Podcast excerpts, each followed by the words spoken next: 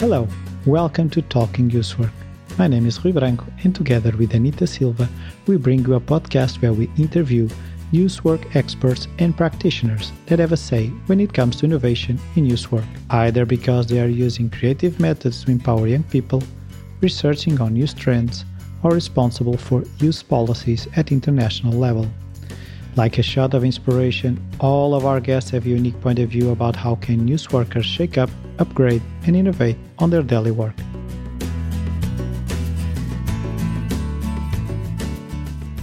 Hi, welcome. So, you are probably wondering what clowning has to do with youth work, right?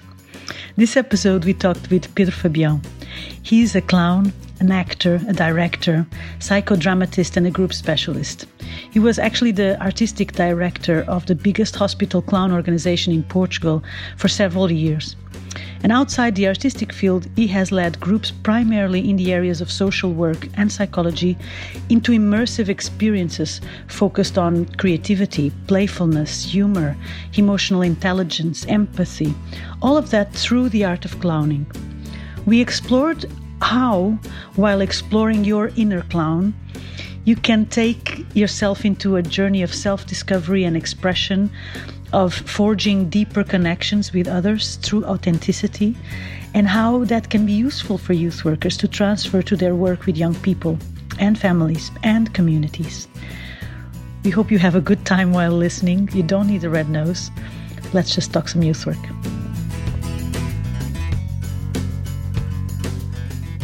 Hello, hello, and welcome back to this um, episode of the podcast Talking Youth Work. We hope that you are feeling well and safe and happy wherever you are and whatever you are doing. Maybe you're driving or walking your dog or um, doing the dishes or procrastinating important tasks that you have in hands. well, whatever it is, um, we hope that you are safe. We are here uh, recording on Skype as it became usual now, but uncommonly, we are uh, the three of us not that far from each other geographically. We are all in Portugal. I am here with Rui Branco. Welcome, Rui. Hola. Hello. and with our guest, Pedro Fabião. Welcome, Pedro. Salam alaikum. so today we have an interesting topic the art of clowning and the art of youth work and how do they relate so we decided to invite pedro fabião he is an experienced clown and a clown trainer as well. But i would invite you pedro to share with us a little bit what is it that you do? That that's something i'm still trying to find out after all these years. Uh, but nowadays, what I do mostly is really training artists, performing artists, mostly clowns. And about 10 years ago, I also started to uh, expand the training to everybody else who could be interested in the tools I use with artists, which surprisingly, it just became clear quite quickly that they are tools that are very much in need of current times so yeah, I train groups. I work mainly with groups. I sometimes I coach or I do uh, I, I, I do talks, mm-hmm. but uh, and I also perform. Uh, I I must not forget that originally I'm a performer. Just the the, the amount of training uh, jobs that I've been getting have been uh, overtaking completely my very illustrious acting career that never really took off. but uh, I mean, it was amazing. I, I, worked 16 years as an hospital clown. And, I'd say that took off. Come on, 16 years. Off. Yeah, I became a hospital clown master. Mm-hmm. Uh, I directed the Portuguese organization of hospital clowns for a couple of years. And yeah, and there uh, it takes off because you, perf- you do your best work for audiences of two people three people in one room. Sometimes you have a waiting room with uh, 30 people, and it feels like, oh my God, the, this is what it's started. An arena, this is a stadium. yeah. yeah. So basically, that's what I'm doing at the moment. I also I also graduated in psychology, so I, I my hobby is um, working sometimes with uh, psychotherapeutic groups as well. Mm-hmm. I specialize in psychodrama. So, yeah, but I'm very happy that I can do that also as a hobby, as something I do for pleasure. Right. And cool. clowning is my serious job. well, that's um, funny. That's a joke. When I tell this to the people in finances, they ask my what's what's your job? And I, I love to answer clown. Yeah. they always open their eyes very surprised. They do a double take like, oh my God, are you a real clown? Yeah. Nice to meet you.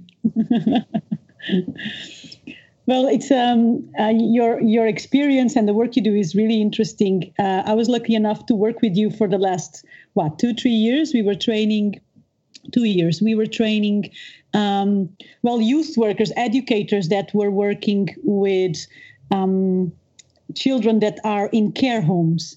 And I don't know, we trained around 600 people using clown techniques and improv techniques and other techniques um, on different uh, topics that were related to their work. So, like you were saying, using clowning um, in other areas, professional areas. So, what you do is not training just clowns, although you also do that, but you also help professionals in different areas to improve their capacity in that area by using the techniques of clown.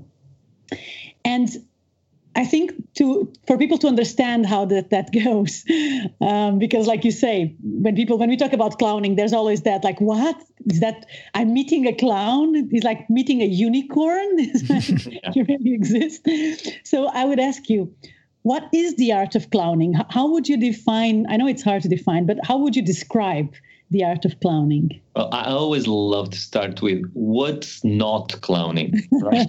okay. Because that's good to to uh, I don't know destroy some images people have.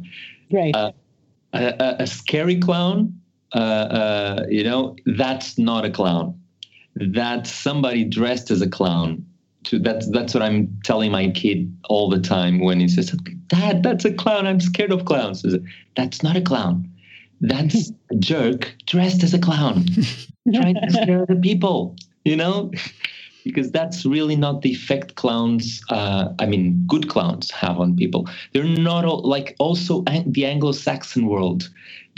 I, there was a, a, perversion a bit of of uh, the image of the clown. Uh, cl- clowns exist since immemorial times, right? They they have a function in in the in the any social group, right? So, mm-hmm. as an example, there was a gestures also gest jester. I think that's how you say gesture, it. Yeah, they were also kind of a clown, right? Absolutely. Uh, that that's a, a, very close relative of mm-hmm. mine, the jester, right? Then of course there's different kind of comedy, different kind of humor. It comes from different places and it has different functions. Humor mm-hmm. can have quite a few different functions, but uh, but we're all related. And if you go even way back, you can find still in some tribes the connection between the clown and the shaman, the mm-hmm. clown and the leader of the tribe, the clown and the people who uh, people re, uh, go to when nothing else works, right?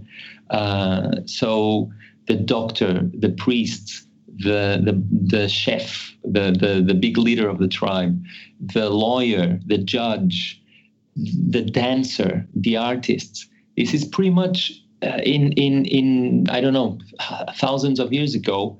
This was pretty much connected. Mm-hmm. Uh, so when things are out of the norm, when the norm is not enough, these are the the um, the roles in the in the social group that people turn to, right? So uh, they they would have a different position in the tribe. They would not have a normal life like everybody else. You know, not the same expectations other people would have about them either.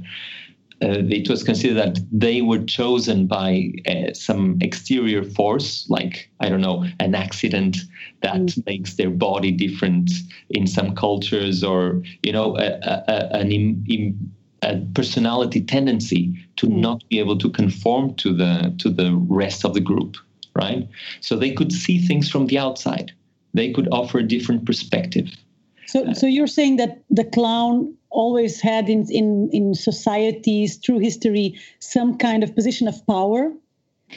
Would you say that? Yeah, I'd say maybe more the counter power, uh-huh. right? Okay. Uh, An outsider that looks to the problem in a different way because he's outside sometimes. Exactly. So it's not re- if if the clown wants the power, then that's that's not a clown anymore. I'd say. You know, of course, the clown represents all human tendencies, so they also have that. They also play with that, but that's not their role in the social group.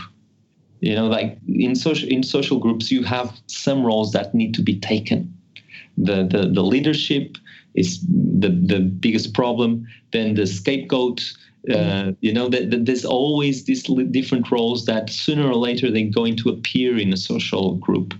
The most healthy groups, these roles are not uh, rigid. So, according to the situation, according to the, the, the contexts, they can be flexible. Different people can assume different uh, the same role in different times, right? Uh, in more rigid groups or in groups that are facing very uh, high tension situations, then they tend to become more rigid.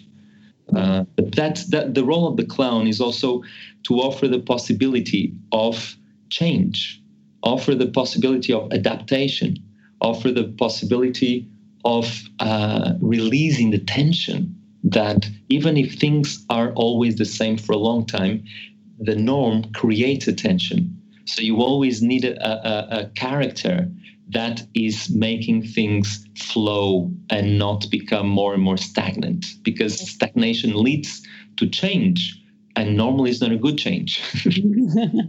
Um, let me let me use that to to to uh, reflect a little bit about the clown nowadays. So you just described kind of the role of clowning in society from from what i understood.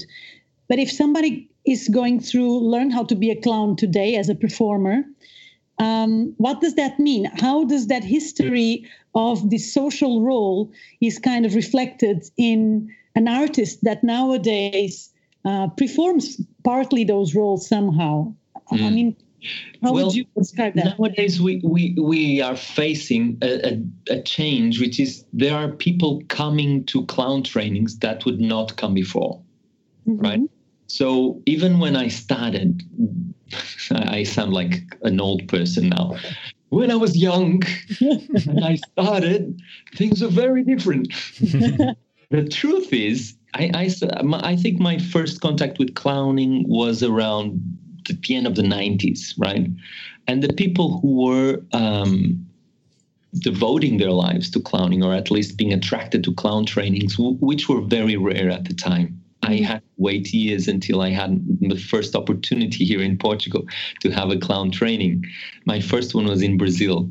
Mm. Uh, and then I had to go to the street and try out things that I learned there because there was nothing going on here. But uh, nowadays, there's more and more people being drawn into clowning. Uh, a lot of people show up in my workshops c- coming from psychology, mm. coming from um, the corporate world, coming from youth training. So uh, people come looking for ways of being closer to others, to develop their capacity to be empathic with others, but also with themselves. A lot of people come because they want to uh, be more flexible mm-hmm. with their emotional expression, for instance, right? To create space within them, them in, in a playful way, not in a deep perhaps heavier therapeutic ses- uh, setting mm-hmm. uh, that allows them to contact with parts of themselves that they feel a little bit strength, I don't know, uh, foreign to even, right? So that there is there is a call for self knowledge in a lot of people who come uh, looking for clowning, which mm. is which didn't happen before also the teachers in the clown teachers from my time they were really ruthless. They were harsh right? So whether you you were funny or you would suck and it would be painful right? So only people who had who developed a thick skin and really wanted it they would go through the whole thing. So uh, nowadays that doesn't work anymore. There was a cultural shift. That's not even possible anymore to to treat people like you know I saw and I was treated to. Like in the army. yeah, absolutely, absolutely. But, but, uh, but I was thinking uh, uh, if that didn't change the the role of the clown because you cannot be out an outsider if you're not an outsider, and I think that the clowning must have changed through that because the people that went to clowning, the real hardcore clowns, like you were mentioning, they were outsiders because society wouldn't treat them the same way. True. Yeah, and I think I think now the clown world world is a lot more diverse. Mm-hmm. I'd say. So it, it it welcomes a lot of different uh, trends and personalities and and goals, right? But I think also historically there are so there is so much. I, I just spoke about uh, like in every culture there was a different expression of of this role, right? And now it seems that we're welcoming all of them at the same time. Hmm. I think this is what's happening, and probably not only in clowning, but definitely you can see that also here in, in this art form. Would would you say that? I don't know. The way I see it, I think there are um, two different um, paths in this clown, the art of clowning. In one way, there is the people who learn clowning to become clowns as such, um, and others who want to, to have training in clowning, like you're saying, like educators, for example, or others who want to that understood, you know, that um, clowning is one of these more areas that you can incorporate in a holistic way when you look at your own professional area. Either you are a photographer or an educator or an, an I don't know a financial manager. Mm-hmm. That there's some kind of interoperability between the competences that you need for one thing and another. Um, and and that's the one I want to focus on uh, later on. But before that, I just wanted to kind of clarify shortly these clown performers because i think that maybe while we're talking about this a lot of people in their heads they're thinking of the clown performer as somebody who is mainly learning to stumble on their feet and fall how to take pies on their face how yeah. to juggle and monocycle at the same time yeah. and how to paint their faces white basically that's it but i think there's more to it even just even just talking of the pure performing clowns I think there's more to it, right? That, that, that's what you see from the outside. If you're if you are in a in a hurry, right? exactly. If you're in a hurry, you see that oh clowns, okay, good. But if you if you take a closer look, what you really what you can really see, and more than seeing, what you can feel in in good clowning, because clowning is like everything else. You you you'll find that eighty percent are quite average and even uh, perhaps uh, mediocre, right? Like in, in any other field, this happens, right? And then you have 20% who, who are good, and then you have 1 2% who are genius. Mm-hmm. Uh, this happens the same with clowns, but the good ones, the, the ones that can really represent uh, uh, clowning, uh, you can really, you, you are transformed by being in the presence of their performance, right? Their performance is made in a way that they open something really they create a, an atmosphere of closeness. Even if they are in a in a stage with hundreds of people you will feel intimate with the, with a very small experience that that clown is going through. And normally you you know there's there's a, a play there's a story there's a goal uh, and the, the, clown comes on stage to try to do something or achieve something. And it's normally something that is not necessarily extraordinary. You know, it's it's that's a difference to most of the other art forms. In the other art forms, you try to do something extraordinary as if it's effortless, right? Mm-hmm. And in clowning, you try to do something that is pretty average. Anybody should be able to do that, but it becomes a miracle when you can do it, right? Because it's it represents us. We are all in our daily lives trying to achieve a, a livable life, right? and it's not an easy task. So this is what the clown show is like. My God, it's so hard to just have a life and be okay with it. so they they let you see the backstage of simple actions, of simple goals in life, and how many obstacles you find in the way, how much tragedy you can live in basic things, basic achievements, right? In love, falling in love, in mm. sitting on a chair, in eating uh, your lunch, whatever is the goal, you know, everything can become a tragedy. Yeah. And and how do you deal with that? And how how can you can how can you share that with the world in a celebration of what is what it is to be human? Mm-hmm. I think that's really the the the story, the main story be- behind all clowning is a celebration of the fallen angel. We're all trying to be perfect. We're all trying to be like God, right? To try to go to the to the perfection of creation. To the but as as, as the more we we go up, the higher the the height that we fall from.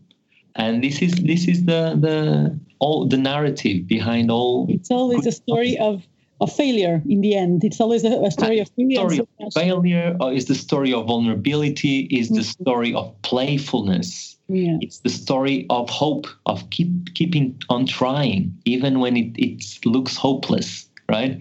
It's a story of emotional freedom, not action, not freedom in the action, because n- nobody has freedom in the action, mm-hmm. complete freedom. So we empathize with the clowns because they are in a prison just like us, mm-hmm. but they are free to feel. And that's the freedom that they give everybody because they, they take you on board the, the, the journey that they go through. And then you, you get transformed by their freedom of releasing the emotions that we have in our lives with the shortcomings, with the, with the obstacles that we find. It's mm. like the permission to be human. Yeah, absolutely. That's that's the title. I'm gonna write that down. I'm gonna I'm I'm looking for titles for yeah yeah permission to be human. Yeah, you can take permission that. to be human. Thank you. Yeah, uh, but I, I, was thinking that uh, one thing that uh, attracts me in clowning, and I wanted to discuss this, is that um, it's like the anti-hero that is the hero. And it's the same like the the thing that you were saying that things don't always work out. But when you can laugh at things you already won and that's the thing that you're not hopeless when you can laugh at things. And the the role of humor i think it's like you know from psychology it's a coping mechanism.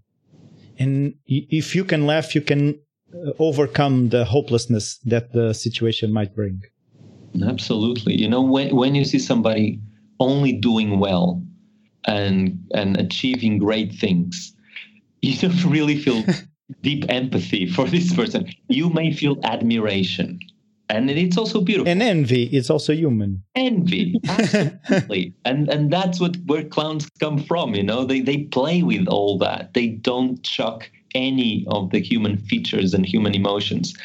They they are envious they are jealous they are angry they are frustrated but they're also they dance over all these emotions right? They they move. They rise they above them. Exactly. And yeah and and then there's the freedom of the laughter you know? There's nothing that creates at the same time more closeness and more distance as a laugh together. Yeah I, I think you described really beautifully a lot of the a lot, a lot of what it is to to uh, to be a clown and to be in contact, in presence of clowning, of somebody else or of our own, I would say. But um, I'm afraid maybe some people are thinking like, "Damn, I've never saw that clown. I never saw that kind of cl- clowning that would transform me." Would you recommend a few names that you'd say like? search in YouTube or go to a show if, if they come up in your city, would you say like two or three names that you say like don't miss this or some some clowns that people can see and kind of understand that it is not about tripping on your feet, it's about something else, it's about connection, like you were saying? Like that's very hard, you know. I, I could say some names, but they're so obscure, you know. That the, the, friends of mine, that it's in the cinema, you still have the, the masters. You still have Charlie Chaplin. Mm-hmm. You have Buster Keaton. You have uh, Harold Lloyd. You have Laurel and Hardy in the good decade, you know, around the 30s. because then it, it also varies a lot. Uh, you have, you know, you you have more um, uh, recent things. There are some things after Jim Carrey gave up of the using only the, his face as a humor tool when he dropped the mask, literally. then the, the, he also found something that if you want to look on YouTube and you look for Andy Kaufman, anything that Andy Kaufman did in the end of the 70s, beginning of the 80s, is extremely uh, powerful, and nobody was doing that. It's it's frightening how how how much in in a uncomfortable place he is, and and he is riding those waves. You know, he's having a laugh, and everybody's like, "How can he do this? How is it possible?" You know, and I don't know Reggie Watts go on on, on YouTube, search Reggie Watts. He's he's a, one of my heroes, uh, idiot heroes. You know. yeah, there's so many. You know, so many. Um, I could maybe then complete these lists and maybe you put it in the in the post yeah. podcast. Yeah, yeah. yeah. Sure, let's do that. Let's do that. And with that, I would go to the other, let's say, fields where the art of clowning can be useful, which is all the other mortals who work in other professions and want to learn clowning techniques to improve their work. In this case, specifically, youth workers um, of all kinds, working in mute centers or in the street or in homes for children in care or anywhere else. Um, how, how would you say that the, the art of clowning or let's put it very in concrete terms how would a workshop on clowning how, how would it could help them? Right. So um, what's really essential in the beginning is to create uh, an atmosphere that has to incorporate two things. It has to incorporate fun and playfulness mm-hmm. on one side. So we activate um, something that is how children learn and how children can uh, cope with novelty, which mm. is through play, right? So there's a, there's a, a, very subtle regression, which is it's it's not a, a, a, matter of maturity. You don't need to become uh, dumber to do this, right? But you do access a part in yourself that it, it, where boundaries are not so thick so things start like uh, I don't know, it becomes thinner, and you can move through a lot of different fields. And the other thing that you really need to create is uh, safety. It's mm-hmm. physical safety, emotional safety, right? And there's, there's a few games and exercises that I always need in the beginning to make that happen. Uh, without that, I will not ask people to risk if they don't feel okay, there's a safety net and it's fun. There's there's a, a goodie. There's a there's candy in it. So I'm already enjoying it. So let me just carry on. You know, this is not painful. Very much the contrary. So mm. why not? This why not question is very important, right? right. Uh, there's there's a, a, psychologist that created a term that I really love, which is the transitional field, which is something that is not complete reality because it's reversible and there's no consequences in this in this uh, space that you create, right? At the same time, uh, it's not pure fantasy. It's not something that is pure fiction. Mm-hmm. There, what what is happening there is real. The emotions that you bring are real. The fun, the motivation, the bodies the, the, the, the exchanges that happen there, they are real, but they happen without consequence and without, and it's reversible. You know, you do it and you can undo it as well. Uh, it's not like, you know, I, I remember when I had my first child, that was irreversible. I really felt, oh my God, there's no way back from this, right? So it really helped me understanding the concept of reversibility and how powerful it is in life. So um, that is just the beginning. This is the gateway. Then the the second step that is fundamental for me to to to work on because this is um, this is our our ground, is to connect people with their bodies. So all play starts with the body. Mm-hmm. Uh, it's inscribed in the body.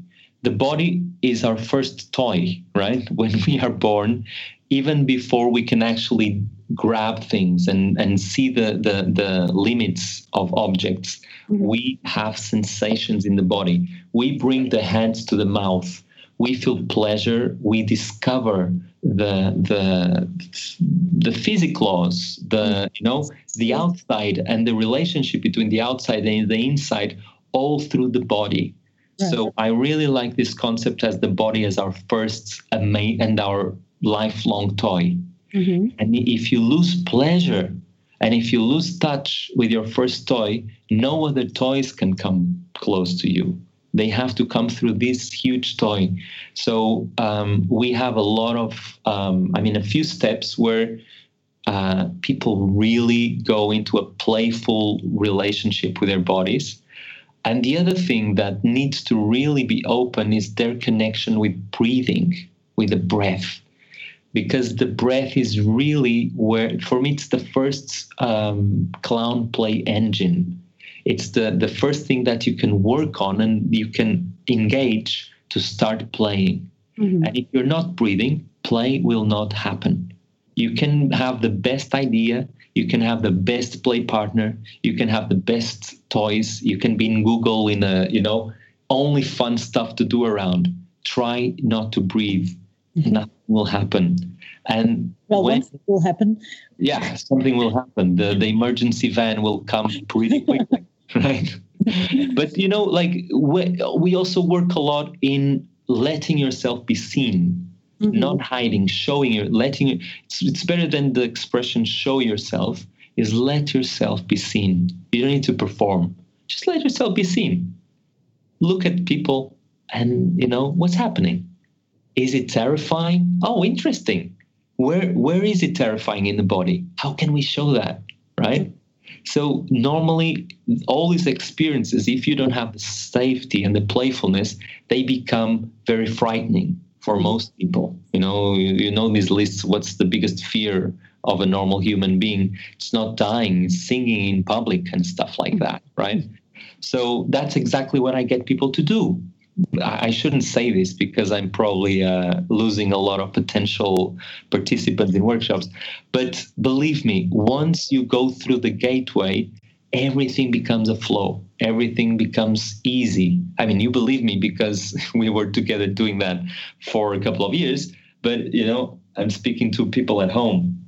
Uh, so the breathing is also very important because that's also your first way of release of uh, taking in and letting things out.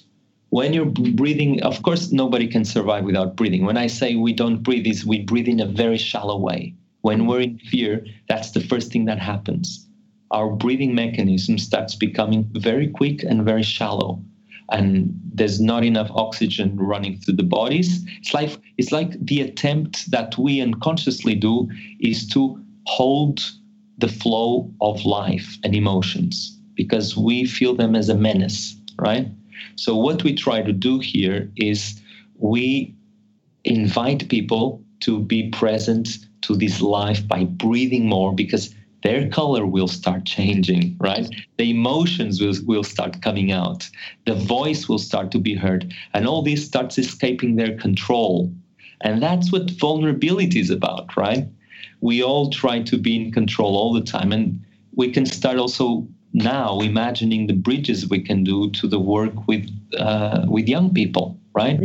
Mm-hmm. Because is there any age where fears of change are greater, right? This is where the, the biggest change when we are we are already conscious uh, happens. So uh, this is a very sensitive, very vulnerable phase of life uh, things are changing all the time. There's no way around it. So, what's your relationship with that reality? Right? Whether you want or not, things are changing big time. So, uh, how can you be present for it? How can you welcome the changes that need to happen?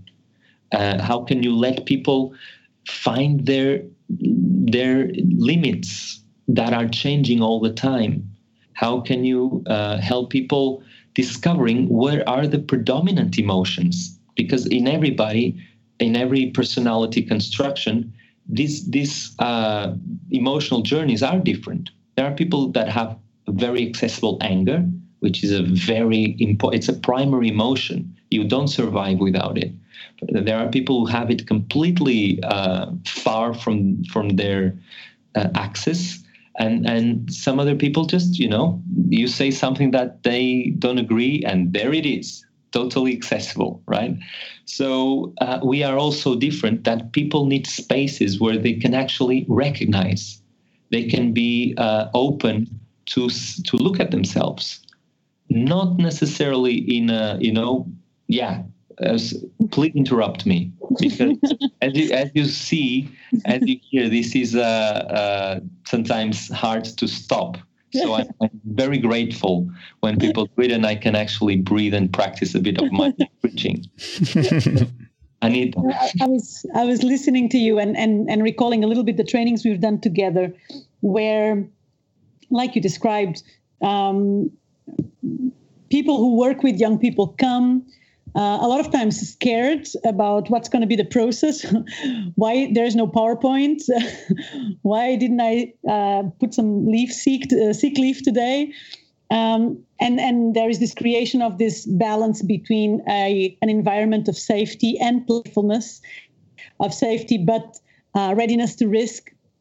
And when that is created uh, people actually start developing this capacity they have to like you said let themselves be seen, to expose their true emotions, um, and to overcome this tendency that we all have to um, to censor our emotions to fit and uh, to to be adequate to the environment around us whatever that means for for each one of us. And people kind of release themselves a little bit from that. And when that happens then we can really talk about um, how does it feel? How does it feel to be so honest and authentic. And generally, what we would get from people is, well, it helped me to connect. I felt connected when the other one did that as well. And we were looking at each other. I felt so close, so intimate. Sometimes it feels even too intimate um, that the, the feeling is there. And it's not a physical intimacy, but it's just that we are both being so vulnerable right now. And then we would obviously make the transference to, okay, when does that happen in your work? Do you have spaces where you and your young people are truly vulnerable or connecting or true to your emotions and uh, to no big surprise, it rarely happens. And I think that was kind of precious moments. I don't know if you agree with that, but precious moments where people would actually think, like, huh, yes, uh, maybe putting my mask and my uniform uh, as an educator, as in a youth work every day to work is an important thing. But uh, using my uh, Anita or Pedro or Rui suit is equally important if I want to truly connect with these humans, these younger humans that I work with. Yeah. Um, it was always amazing, right? That, that, yeah, that's beautiful what you just said, and and I, I do.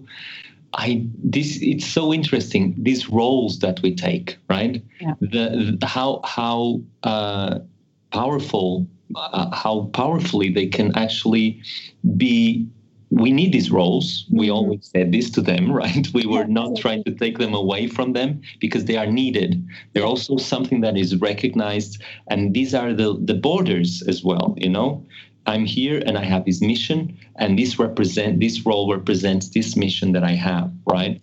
But the thing is, like, you know, I compare it all almost to a mask. We need masks. And in the theater, we need masks. And in clowning, we have the smallest mask in the world right? The, yeah, and the, the, red nose and the, the origin of the word mask in, in Greek theater is is persona, right? And it's a beautiful word, persona, because it comes from uh, per and sonare, which is sonare is means to sound, and per needs means through. Mm-hmm. So it's what sounds through the mask right? What is the truth that can cross the mask and open itself? Because we all have these roles, but we also have truth, a truth that is happening all the time. And it's what you said. It's Anita and Pedro with our difficulties, with our human uh, uh, realities that people need also to feel, to learn from us. Mm-hmm. I don't believe that you can learn from a role. You can learn from a journey between the mask and what in clowning we call the counter mask, which is a more, a less presentable, sometimes a bit more immature part, you know, that we're not so much in control, but it's actually what people really relate to we don't relate to the edited version that we want to pass on. We relate to the, the part that is unedited, that is fresh, that is unpredictable, that, like the other person, may just screw up. Yeah.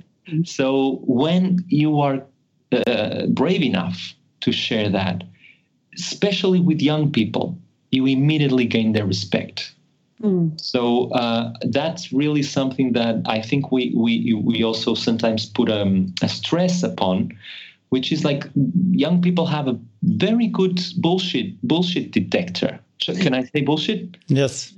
Okay, I said it twice already. So even if I couldn't, uh, well, two annihilate each other, so that's fine. yes. Okay, positive and positive. Yeah, good. So um, yeah, I, I, I do think that if you give young people, and this was exactly what drew me into clowning as well in my history. I was 20 years old, I was studying psychology, I was dealing with all this theory about human emotions and authenticity and you know and, and emotional freedom and i was just fed up with learning cognitive uh, information you know and and and, and the way i was fed that was also only uh, stimulating my logic mind right? So i i was there, there was such a frustration and such a dissonance in what was being said and the form it was being given right? And i was very unhappy with it. I i was close to giving up uh, psychology training because I, I again i was smelling the bs Mm-hmm. And when clowning appeared in my life, I was there was an eureka moment. As wait a minute, you can really go there directly, mm-hmm. and in the fullness, in the straightforwardness of human experience, right? And you can learn from that. And I think if you present something resembling this to a young person, you at least immediately will have their attention and their respect. You know, this this is something that if you work on in yourself, it will immediately show in how you can actually relate to to young people. Yeah, and, and one thing. Uh, sorry, Anita. Go ahead. Go ahead, please. One yeah. one thing that I was thinking is that how can we expect young people to be real with us if we're not real with them? How can we understand and know about their struggles if we're hiding ours? Absolutely. Yeah, I, I think everybody who's a parent uh, knows this pretty well, right? yes. You you know that your children will definitely be a good coach in reflecting back to you Dad, that's bullshit. You yes. do the same. Yes. You were the one who, who taught me to do this. I learned by observation. So give me a break. exactly. Today I was reading um, uh, some stories about uh, conscious parenthood, and it was exactly about that about um, my my child doesn't talk to me. Uh, he doesn't tell me uh, what what's going on in his life. And of course, the the question was, well, how much of your life do you tell him about? But you know, your frustration in your job or um, the, the the conflict you're going on with your boss or with your neighbor or whatever. And it's true that sometimes we think that we are protecting young people from uh, things that don't matter to them and we do it with good intentions we do it with as educators as well um, i don't know maybe there's a conflict in the team we're not going to talk anything about it uh, or uh, maybe I had a bad day today. I'm not going to tell anything about it. And of course, there's a balance. You, you don't go into a group and say, like, I need to talk today. So the session is about me. It's not that. But at I'm the same mess. time, exactly. But uh, I'm going to just get drunk here. No, you can't do that. But you can also um, just share like today is not a good day. I'm not feeling amazing. I'm feeling sad and frustrated. I'm having issues. Um, we are having issues in the team, or I, I am having issues back home, and whatever. I want to apologize if uh, if you feel it, but it's here and it's true. And just this, just this capacity to also level your expectations and admit, for example, also when you fail, because that's. And I wanted to talk about failure because I think that's a moment where we a lot of times put our masks on. We know we screwed up, uh, and we try to hide it. That's you know maybe school teaches us that, or maybe you know at home we learn that. Society definitely promotes us to do that to cover up our mistakes. Absolutely. Uh, but but clowning, I think, helps us deal with it in another way, right? Yeah, you. I don't know uh, if we ever did this uh, game with you. That I love to when I when I learned this game. It's so clear um, the the relationship to what you were saying. Uh, it's a game where uh, you get people in in a clown training to go out in duos or in trios and come come in the room and behave the best they can.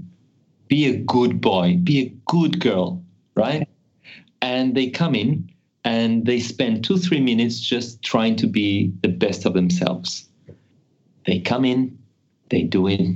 It's boring right? Nothing really happens. They are so contrived. They're how is it to be good? How, what can i do to be better? Uh, uh, you only see worry right? And it's worry and it's contrived. Then you get everybody to just have a little taste of it. Then you get people to come again the same amount of time, but you just say, now I wanted to mess, to, to you know, I want you to misbehave. I want you to just be a bad boy and a bad girl. Mm-hmm. and you just give them permission just for two minutes. It will not be painful. Just enjoy it. And then you can see the pleasure emerging, right? Because you know we were punished. It's it's impossible not to be punished because even uh, we who work with young people, we have to set boundaries, right? We have to say no to a lot of things. The problem is sometimes you go into saying you become a no machine gun. I, no, don't touch that. No, don't sit there. I told you not to put clothes in there. You know, and and just imagine a, a young person, a kid, just growing up surrounded by nose, uh, not by clown nose, by nose. it's it, it has a it, it has a toll, and and the toll is that often you feel like if you want to please, if you want to have a, an easier life, you cannot follow your impulse to experiment, to just mm. test things you know, to find how, what you like about things. How do you like it, right? So you you lose the opportunity of really finding your own true approach in life. Mm-hmm. You're just trying to to conform to an image of what you're supposed to to be and to do. So in the clown training, this is one of the things that you you really work on. That's probably one of the most important things. Is there's a beautiful sentence that I don't remember exactly, but it's something like the cl- the clown is the the the one that uh, strips himself of, of all the roles except his own. So you just learn how to b- drop one by one all the roles that you learn that don't are not really inscribed in your in your core, exactly. and you keep the ones that are. I don't believe it's just one, but I do think that that the ones that you keep are the ones that are connected to something vital in you, something that is physically activated. There's a, a reality in it, right? And again, you you learn this through the connection through the to the to the body. Mm-hmm. Yeah, and I, I do think that's how you can actually make friends with failing, with mess up. You will never learn without it. Anything you you have to try out. Uh, the, the, there's this guy who is this uh, science communicator, very Tyson something. Yeah. You know, you know the guy. So he says like parents just let your kids mess up. Let them play with eggs even if they fall on the floor.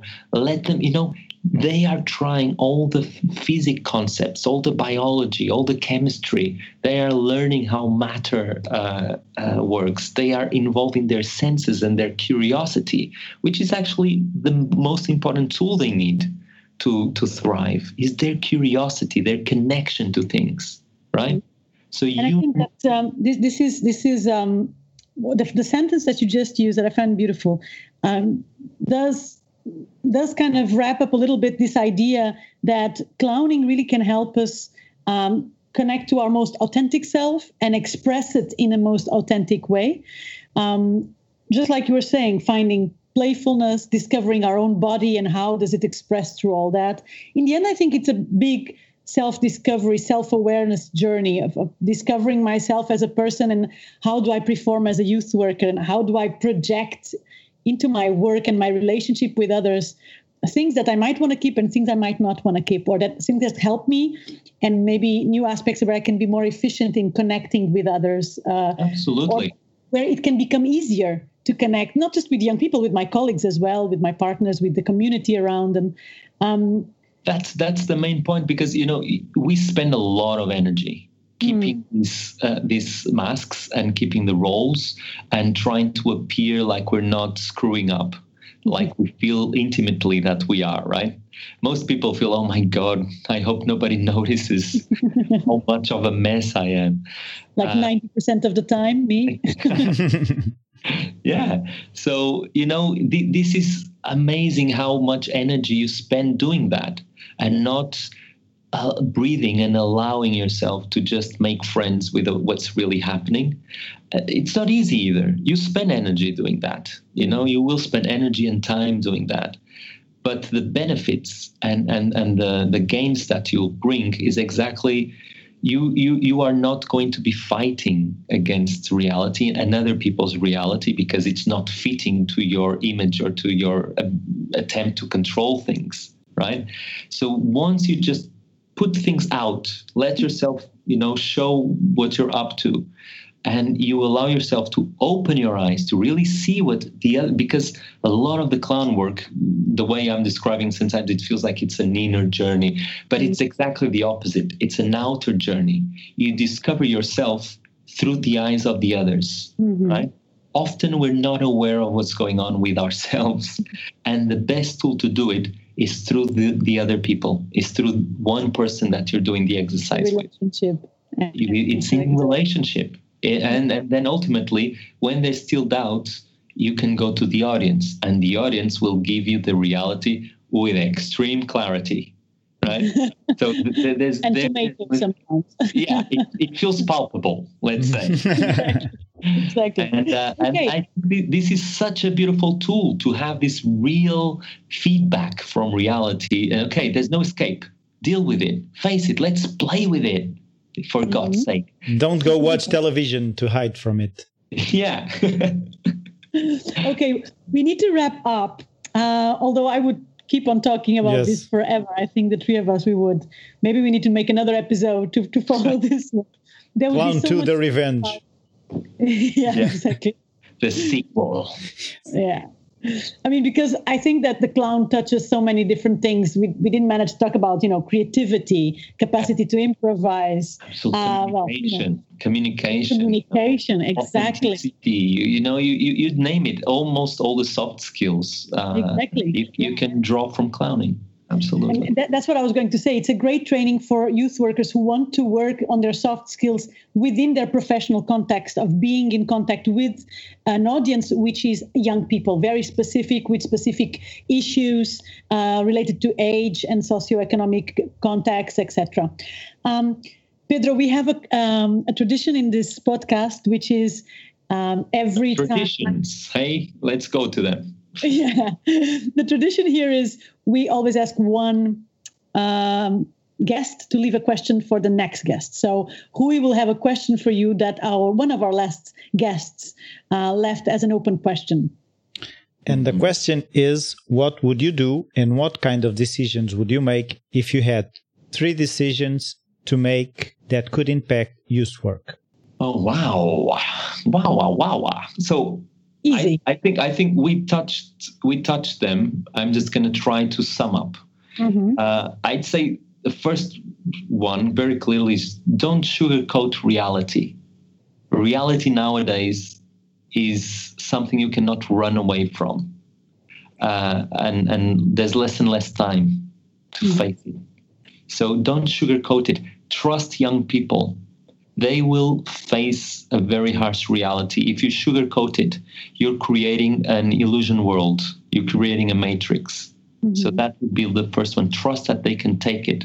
Second one is related to this one is give them agency to deal with it. It's not just deal with it, you know.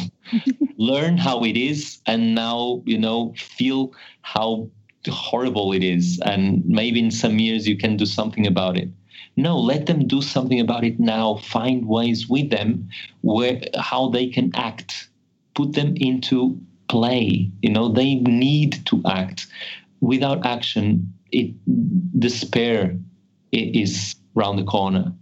So give them the ability of going into action.